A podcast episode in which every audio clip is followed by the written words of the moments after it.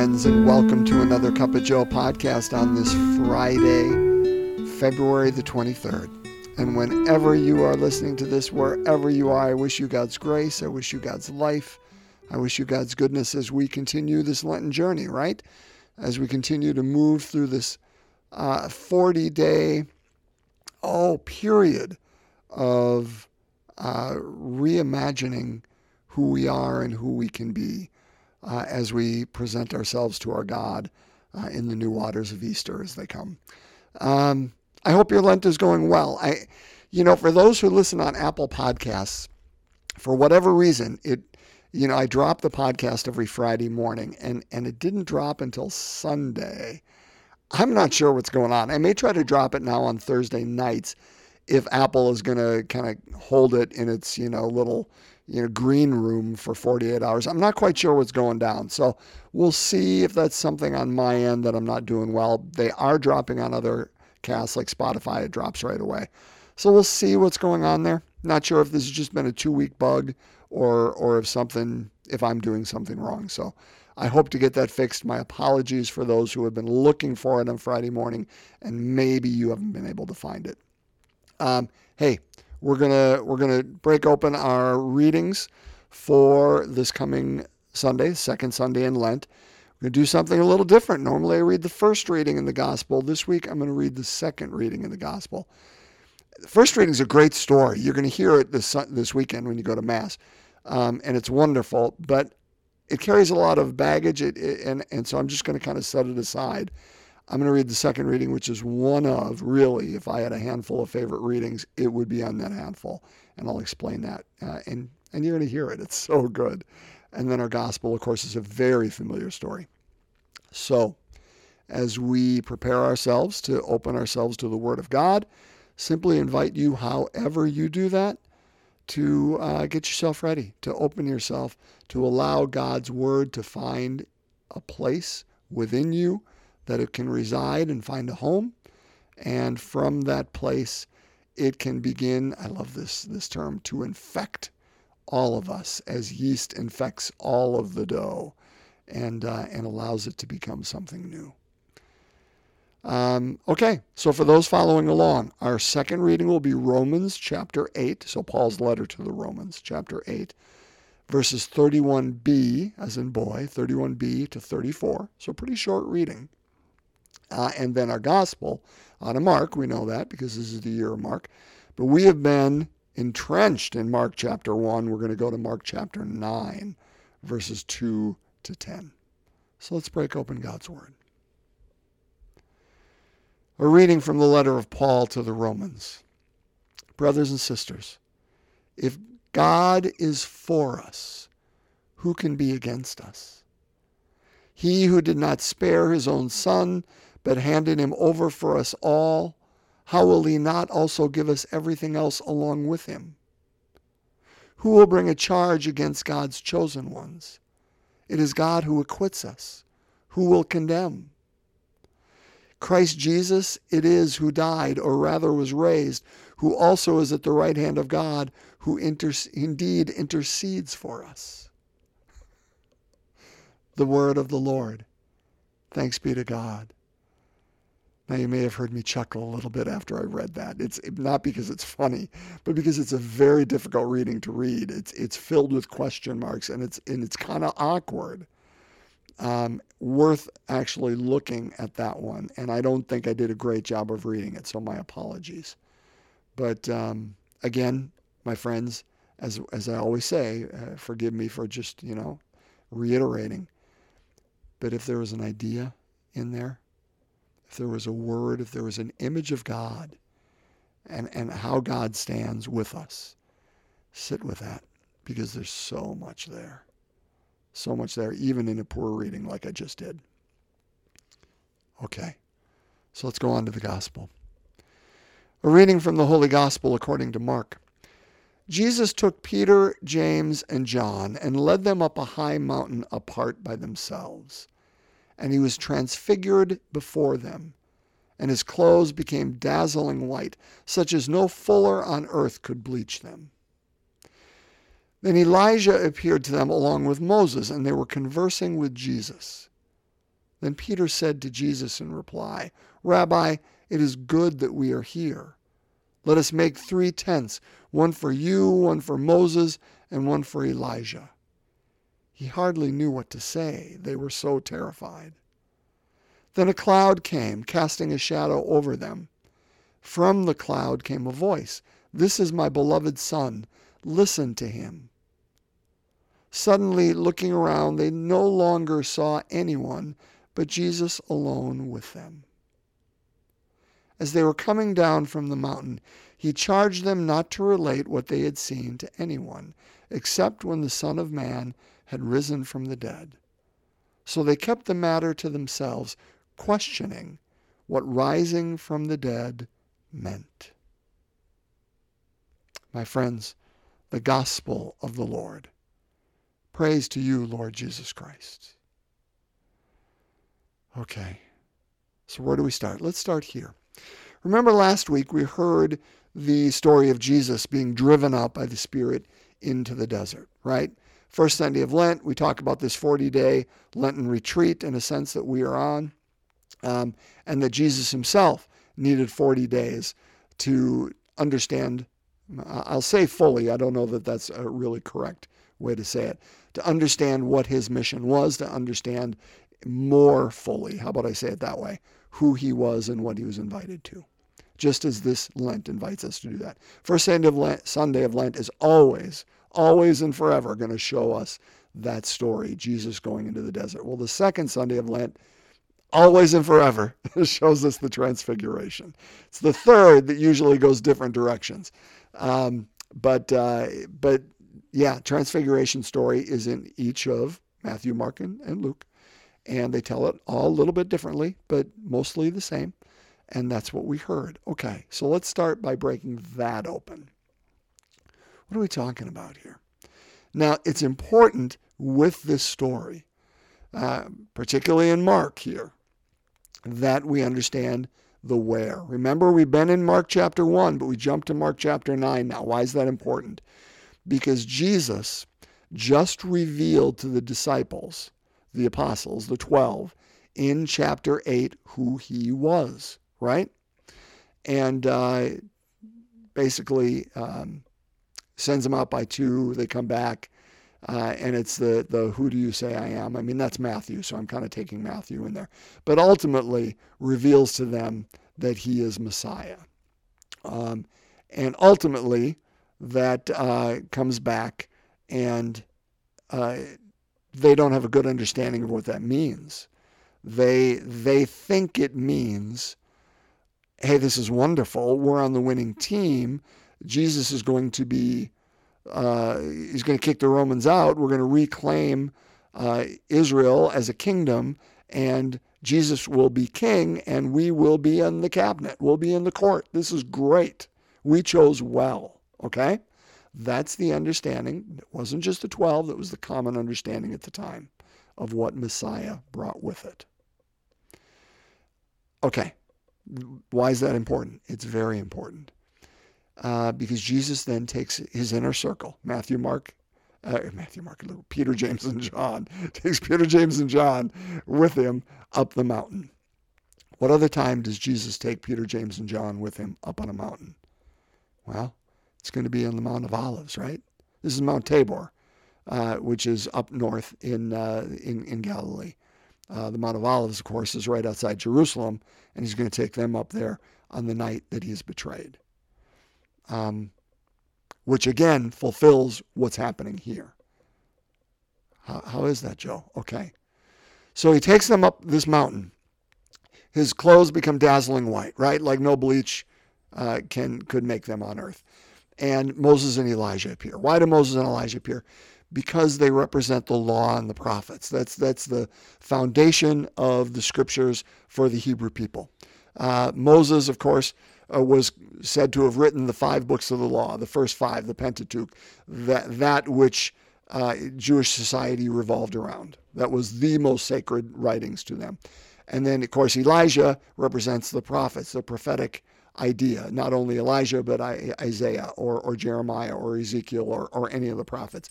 So Jesus is steeped in the the Hebrew people in the Jewish uh, tradition, and he is dialoguing, discussing. You know, he's not just having a conversation like, hey, you know, what do you have? Do you have some grapes for, for breakfast today?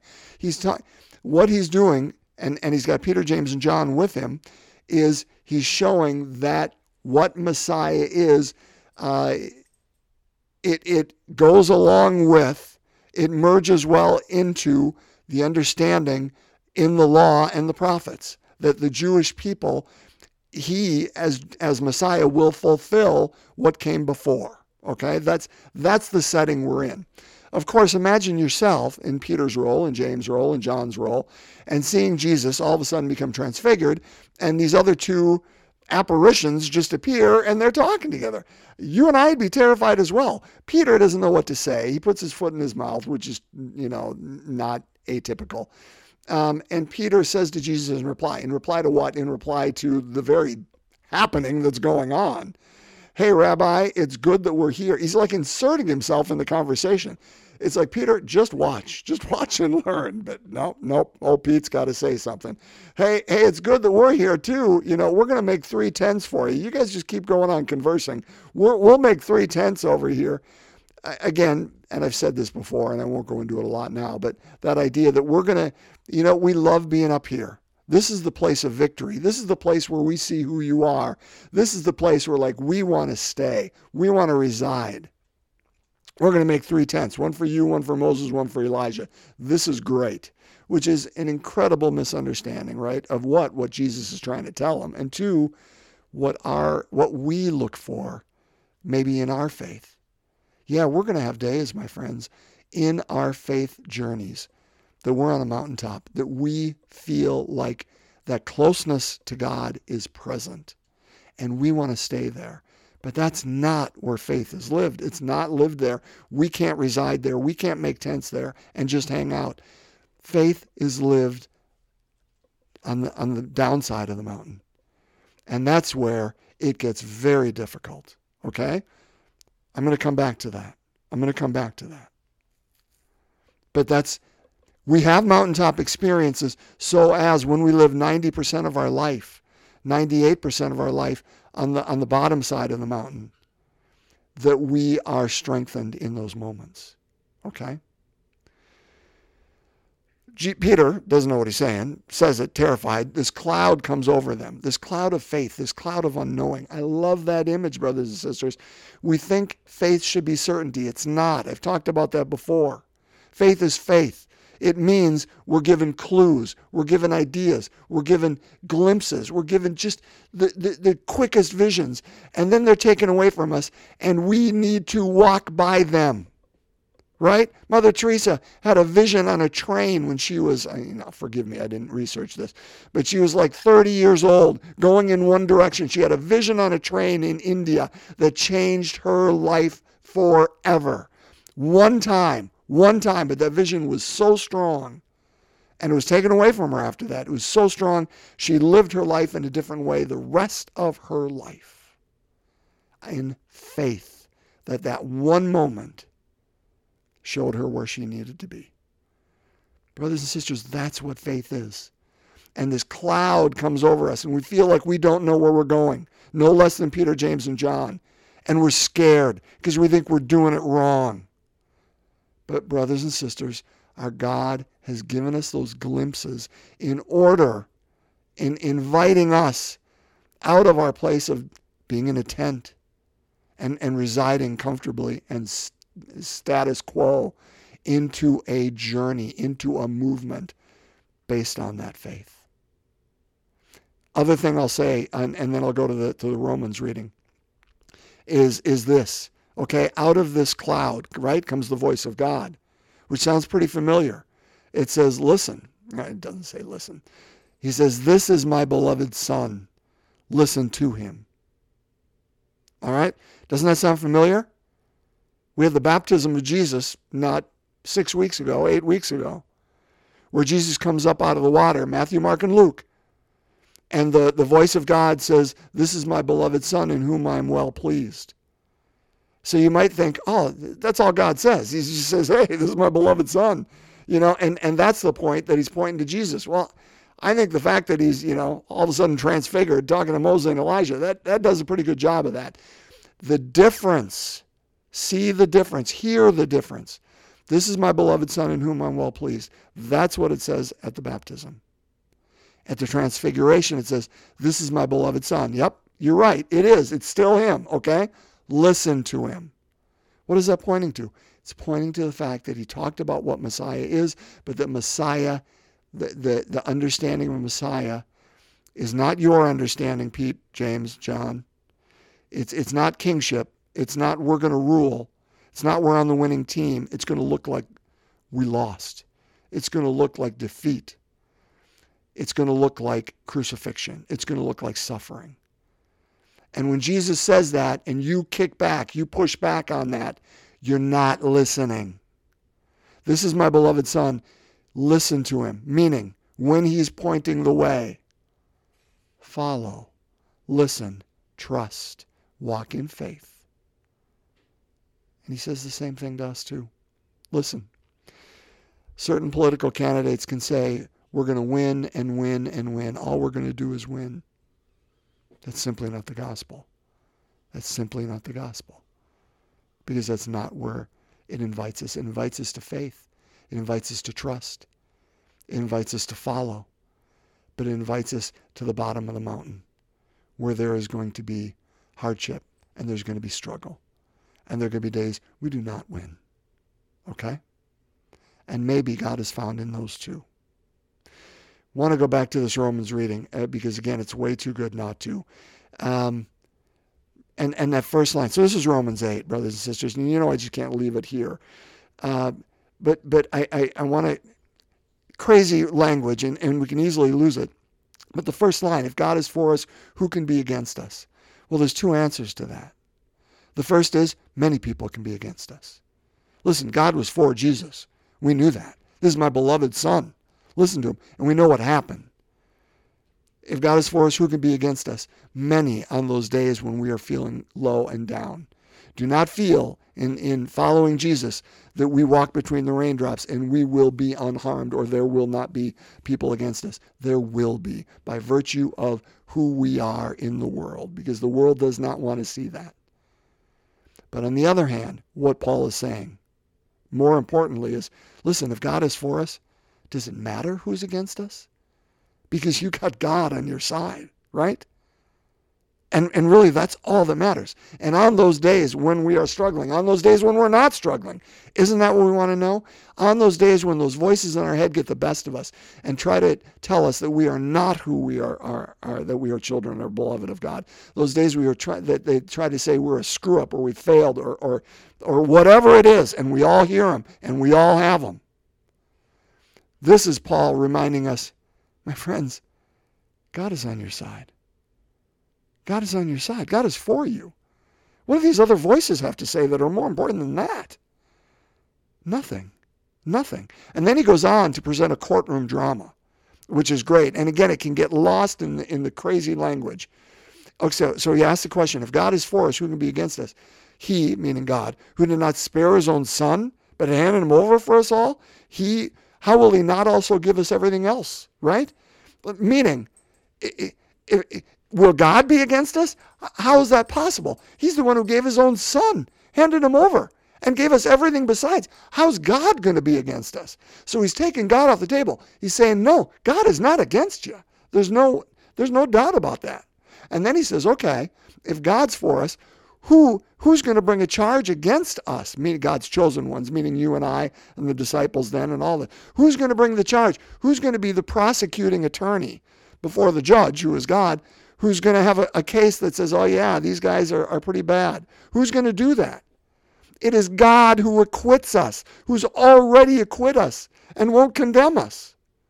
It's Christ Jesus Who rather who, who died, who rather was raised, who is also at the right of, hand of God, who intercedes for us. He's our defense attorney. Who's going to bring a charge against us is going to stand when God is the one who has already acquitted us, who is on the stand, who loves us, who's gave us everything, who is who's for us, and Jesus is our defense attorney standing. What what voice can we possibly worry about? So brothers and sisters, on those days when we are going under for whatever reason and we are feeling overwhelmed and we feel like um, we have made poor choices, and you know what? Sometimes we do, and, and we are ashamed of them, and we feel like uh, I'm not worthy uh, or, or worthwhile. Um, brothers and sisters, th- these are good readings to remember. Life isn't lived on a mountaintop. We're going to blow it. It's okay, because you know why? None of that changes our belovedness. We're called to act in faith, not certainty, which faith can be a very foggy, gray cloud of unknowing, and sometimes we make poor poor steps, but that none of that, none of that stops God from being for us or Jesus defending us. If we were to keep reading Romans chapter eight, that's just the beginning. It's so good, right? This is Romans chapter eight, start at thirty-one and keep reading. But I'm going to read a little bit because, again, okay, but but Joe, you don't understand. I've screwed up really bad, and so maybe God isn't for me. So then listen to what Paul says. What will separate us from the love of Christ? Okay, is there anything you can do that's going to separate you from the love of Christ? Will anguish or distress or persecution or famine or nakedness or peril or the sword? No, he says, no. In all these things we conquer overwhelmingly. For I, Paul, is convinced. Listen to this. For I am convinced that neither death nor life, nor angels, nor principalities, nor present things, nor future things, nor powers, nor height, nor depth, nor any other creature will be able to separate us from the love of God in Christ Jesus our Lord. Do you get it? Nothing. Nothing you can do will separate you from the love of God in Christ Jesus our Lord. But if Paul were here, I would argue there is one thing we can do that will separate us. And that is extending our arms, palms out, saying, God, I do not desire your forgiveness. I do not desire you in my life. I, I'm not good enough for your forgiveness. And therefore, I need to keep you at arm's length. To the extent that we do that, that we say we are unworthy or are not worthwhile, or God, you don't understand fully, and I keep God away from me, that I don't accept, I reject the forgiveness and the mercy and compassion of God. I think that God, I think that God, in God's courteousness, to use Julian of Norwich's term, honors that, but weeps, but weeps. Brothers and sisters, make sure you don't separate yourself from the love of God, because nothing else will. And when I say you don't, I don't mean through actions that we've made. We're all doing those. Um, but allow yourself to be forgiven. Allow yourself to become anew. Allow yourself to be transformed and transfigured uh, into that new place through the mercy, love, life, and love of our God. Okay?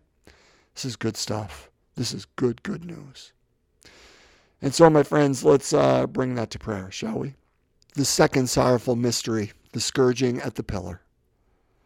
Our Father, who art in heaven, hallowed be thy name. Thy kingdom come, thy will be done, on earth as it is in heaven. Give us this day our daily bread. Forgive us our trespasses, as we forgive those who trespass against us. Lead us not into temptation, but deliver us from evil. Hail Mary, full of grace, the Lord is with thee. Blessed art thou among women. Blessed is the fruit of thy womb, Jesus. Holy Mary, Mother of God, pray for us sinners, now and at the hour of our death. Amen. Hail Mary, full of grace, the Lord is with thee. Blessed art thou among women. Blessed is the fruit of thy womb, Jesus. Holy Mary, Mother of God, pray for us sinners, now and at the hour of our death. Amen. Hail Mary, full of grace, the Lord is with thee. Blessed art thou among women. Blessed is the fruit of thy womb, Jesus. Holy Mary, Mother of God, pray for us sinners, now and at the hour of our death. Amen. Hail Mary, full of grace, the Lord is with thee. Blessed art thou among women. Blessed is the fruit of thy womb, Jesus. Holy Mary, Mother of God, pray for us sinners, now and at the hour of our death. Amen. Hail Mary, full of grace, the Lord is with thee. Blessed art thou among women. Blessed is the fruit of thy womb, Jesus. Holy Mary, Mother of God, pray for us sinners, now and at the hour of our death. Amen. Hail Mary, full of grace, the Lord is with thee. Blessed art thou among women. Blessed is the fruit of thy womb, Jesus. Holy Mary, Mother of God, pray for us sinners, now and at the hour of our death. Amen. Hail Mary, full of grace, the Lord is with thee. Blessed art thou among women. Blessed is the fruit of thy womb, Jesus. Holy Mary, Mother of God, pray for us sinners, now and at the hour of our death. Amen. Hail Mary, full of grace, the Lord is with thee. Blessed art thou among women. Blessed is the fruit of thy womb, Jesus. Holy Mary, Mother of God, pray for us sinners, now and at the hour of our death. Amen. Hail Mary, full of grace, the Lord is with thee. Blessed art thou among women. Blessed is the fruit of thy womb, Jesus. Holy Mary, Mother of God, pray for us sinners, now and at the hour of our death. Amen. Hail Mary, full of grace, the Lord is with thee. Blessed art thou among women. Blessed is the fruit of thy womb, Jesus. Holy Mary, Mother of God, pray for us sinners, now and at the hour of our death. Amen. Glory be to the Father, and to the Son, and to the Holy Spirit, as it was in the beginning, is now, and ever shall be, world without end. Amen. O my Jesus, forgive us our sins, save us from the fires of hell, lead all souls to heaven, especially those in most need of thy mercy. In the name of the Father, Son, and Holy Spirit. Amen. My friends, thanks for being with me uh, as we broken have, have broken open God's Word. That is an honor for me to be with you in this moment. Have a wonderful week, your second week of Lent. Be well, my friends.